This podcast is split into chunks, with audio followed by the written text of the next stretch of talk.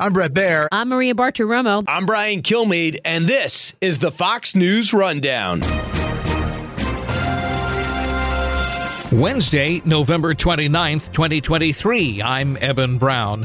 A rise in anti Semitism among the political left, and a leading Democrat takes the Senate floor to say, enough. And he said some of this anti Israeli and anti Jewish, anti Semitic extreme rhetoric that's intensified over the past, uh, you know, almost two months now, he said is giving license to darker ideas that have always lurked below the, the surface. This is the Fox News Rundown Evening Edition.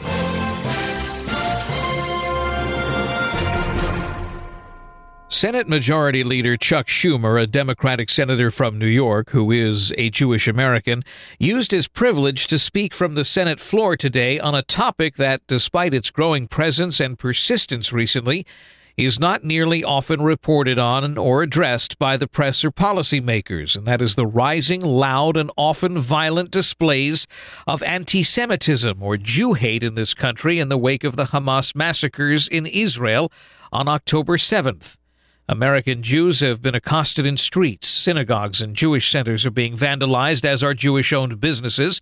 Jewish students on campuses have been chased from their dorms and dining halls and forced to cower in libraries as mobs chanting Hamas authored slogans pound on doors and windows. But as Schumer today noted in his speech lasting longer than 45 minutes, it is not the work of right wing extremists. It's coming from left wing radicals who often find a home in his own party. And for many Jews in America of liberal persuasion, there is shock and there is abandonment. There are in many cases people that most liberal Jewish Americans felt previously were their ideological fellow travelers. Not long ago, many of us marched together for black and brown lives. We stood against anti Asian hatred. We protested bigotry against the LGBTQ community. We fought for reproductive justice out of the recognition that injustice against one oppressed group is injustice against all. But apparently, in the eyes of some, this principle does not extend to the Jewish people. And today, the leader of the Democrats in the U.S. Senate wanted to talk about it. Schumer noted that, uh, you know, he is the highest elected uh, Jewish official in American history. Fox's senior congressional correspondent Chad Pergram is on Capitol Hill. And he said, uh, look, uh, you know, I'm going to talk about this uh, in the coming days. It's something that uh, is a pressing issue for Democrats because there is a fracture of their coalition.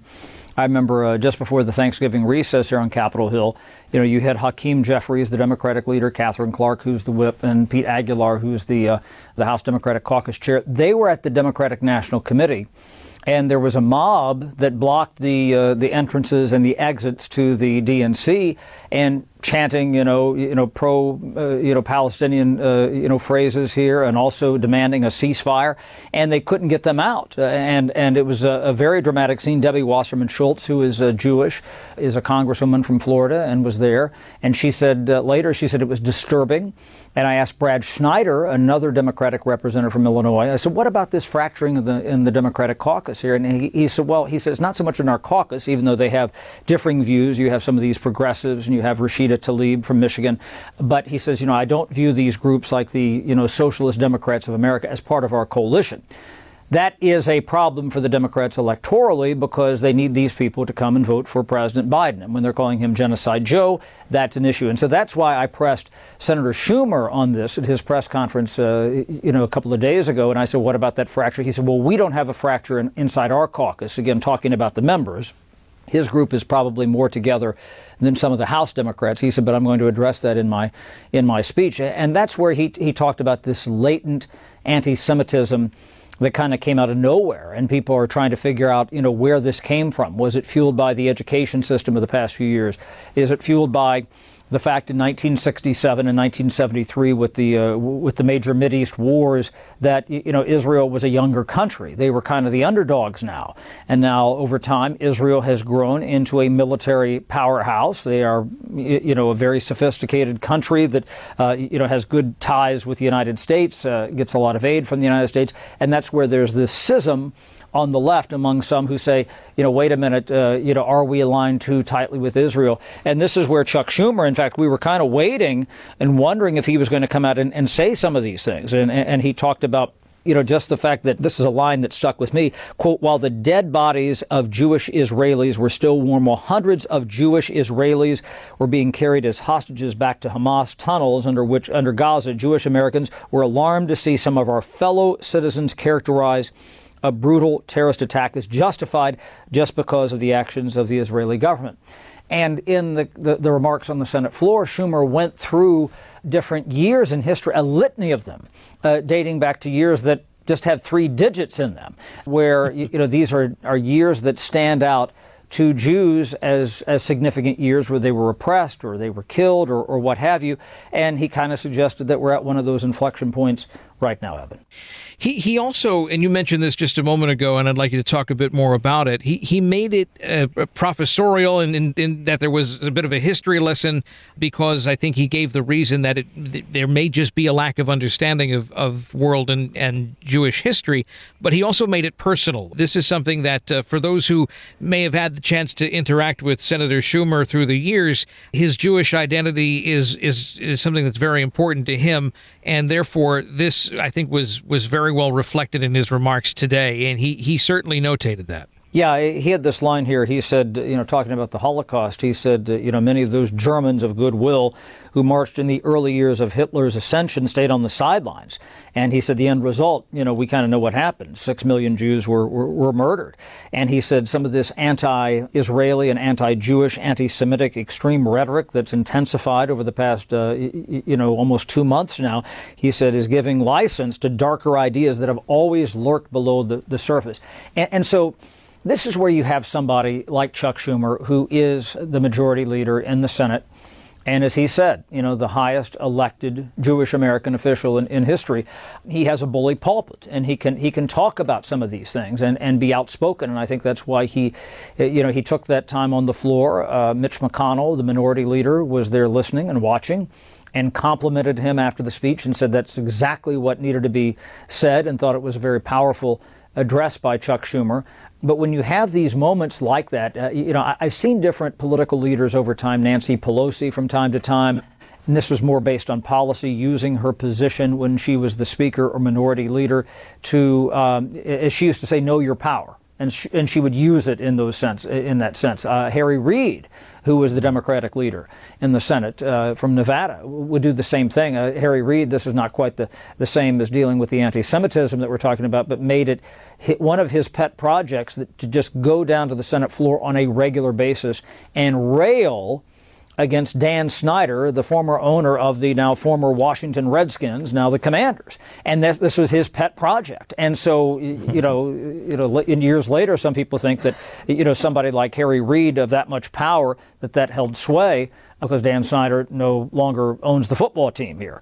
So it's significant when you have members of, of leadership you know, step into the fray. And because of Chuck Schumer and his identity and his background, uh, that's why he, you know, kind of took up the gauntlet today. We are speaking with Fox's senior congressional correspondent Chad Pergram on Senate Majority Leader Chuck Schumer's speech calling out the rise of anti Semitism in the United States on the Fox News Rundown Evening Edition. We'll have more straight ahead. This has really become, I think, a thorn in the side for Democrats. You spoke just a few moments ago about things on the House side and the, the, the coalition of Democrats that appears to perhaps be fracturing over this. You you have much more, I think, uh, classically liberal Democrats who ex- express uh, and and rather vocally their support of of uh, Israel uh, and of Jewish Americans, uh, and then you have the so-called progressives or the far left, namely the Squad, as, as they've been they come to be called, uh, who have either been been ambivalent to anti Semitism or who have uh, outright uh, more than critical of Israel. And there was a, uh, a resolution passed, I believe, the other day in the House, uh, but it was remarkable as to who voted and how. And I was wondering if you could kind of give the, the details on that. Well, this is where you've had, you know, some members, you know, talk about, well, what should their stance be on this? Uh, again, you're always going to have a group of progressives in the House of Representatives, uh, and I talked about Rashida Tlaib and some others, who said, you know, w- you know, we're concerned about the humanitarian effect of this. You know, we we, we push for a ceasefire, uh, and then you have somebody like a, a Jewish member, pretty liberal, Lois Frankel from Florida who dropped out of the Progressive Caucus just over this issue because she didn't think that some of her progressive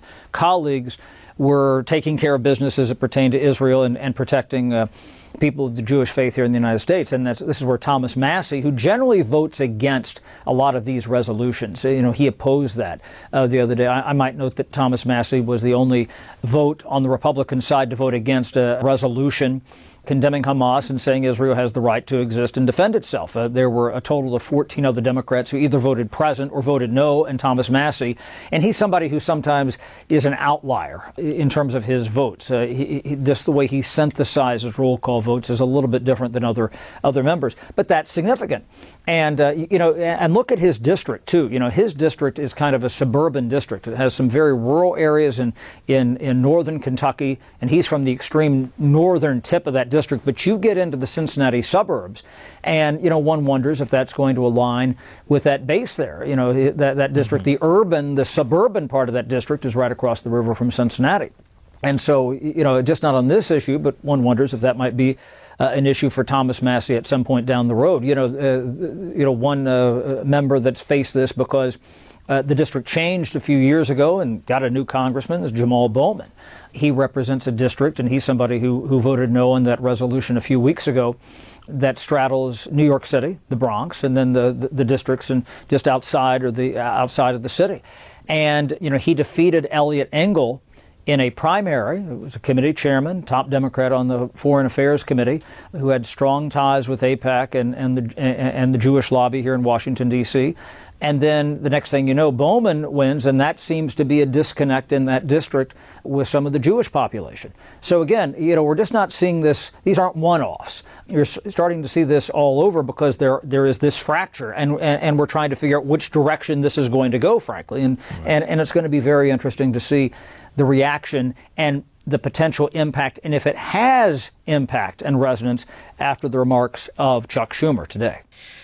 Let's talk about congressional uh, desire to provide a, a continuing aid to Israel and this battle that is uh, having some people wanting to tie this aid uh, to a, a package, another package for Ukraine. Others who want to have this separate from the Ukraine uh, uh, aid package that might be coming through. This seems to go along more party lines, I think. But uh, but tell me more of the specifics. That's what we're trying to figure out because everybody knows what the Ukraine part is. Everybody knows what the Israel part is, although there's some, again, progressives who want to put restrictions on this. And you've had uh, some Democrats say, no, we don't think we should be judging what the Israeli government and the Israeli military should be doing when they're trying to get their people back and, and trying to protect themselves. And some say maybe we should put restrictions on that. American government says, well, we're in the middle of a war. Okay, that's an issue there. But the real wrinkle in this, and this is why this package may completely blow up, is whether or not they can get attached to this some form of border security or changes in asylum programs. Mike Johnson, the new Speaker of the House, and Mitch McConnell, the Senate Minority Leader, have both said that, look, uh, we need to, to attach something to this if we're going to move this bill. One wonders if that is an effort because they know how challenging border security and immigration related issues are, if that's an effort to kill this and then blame the Democrats and say, well, you know, the Democrats, they're weak on the border, we've got an issue. Chris Murphy is a Democratic senator from Connecticut. He represented in the House, he was a senator elect when the, the shooting at Sandy Hook happened. And so he was in the House, that's his old district, and then, and then took over in the Senate. So he has worked extremely hard on firearms related issue and gun safety, et cetera. So he was asked about the state of play on this aid package and also trying to put the border security piece into this. And he said, quote, gun control is a piece of cake compared to immigration. Now, that tells you a lot about just how tough this negotiation is. And this is where some Democrats are saying, well, this is potentially a poison pill because you had the House Democratic leadership earlier today, and they couldn't tell you definitively what the Republicans are proposing. Nobody can in the building. We hear these rattlings about uh, uh, asylum and, and more border security and money. And that's where, you know, Mitch McConnell kind of said, my red line is that has to be in this bill. But nobody knows what the red line is because the Republicans can't agree. You had Heritage Action from the Heritage Foundation basically working behind the scenes to tell some of these conservative senators that they better not, you know, you know, meet the Democrats halfway on some of this border stuff. You know, so, uh, you know, this universe is not formed yet. Chuck Schumer indicates that he wants to put this bill dealing with this on the floor uh, next week. there's no hard deadline, but everybody kind of knows that the deadline is really Christmas. But if there's nothing to vote on and they can't come to terms, well, what do they do? You leave Ukraine in the lurch, you leave Taiwan in the lurch, you leave Israel in the lurch. That's a really bad signal. And of course, Republicans are trying to get some extraction out of this on border security, and that's the politics where maybe potentially, potentially, they could blame the Democrats for saying they blew it up when Republicans couldn't come to an agreement on their own side as to what they want with border security. Chad Pergram, our senior congressional correspondent on Capitol Hill. Thank you so much for being with us once again on the Fox News Rundown Evening Edition. My pleasure. You've been listening to the Fox News Rundown. And now, stay up to date by subscribing to this podcast at foxnewspodcasts.com. Listen ad-free on Fox News Podcasts Plus on Apple Podcasts. And Prime members can listen to the show ad-free on Amazon Music. And for up-to-the-minute news, go to foxnews.com.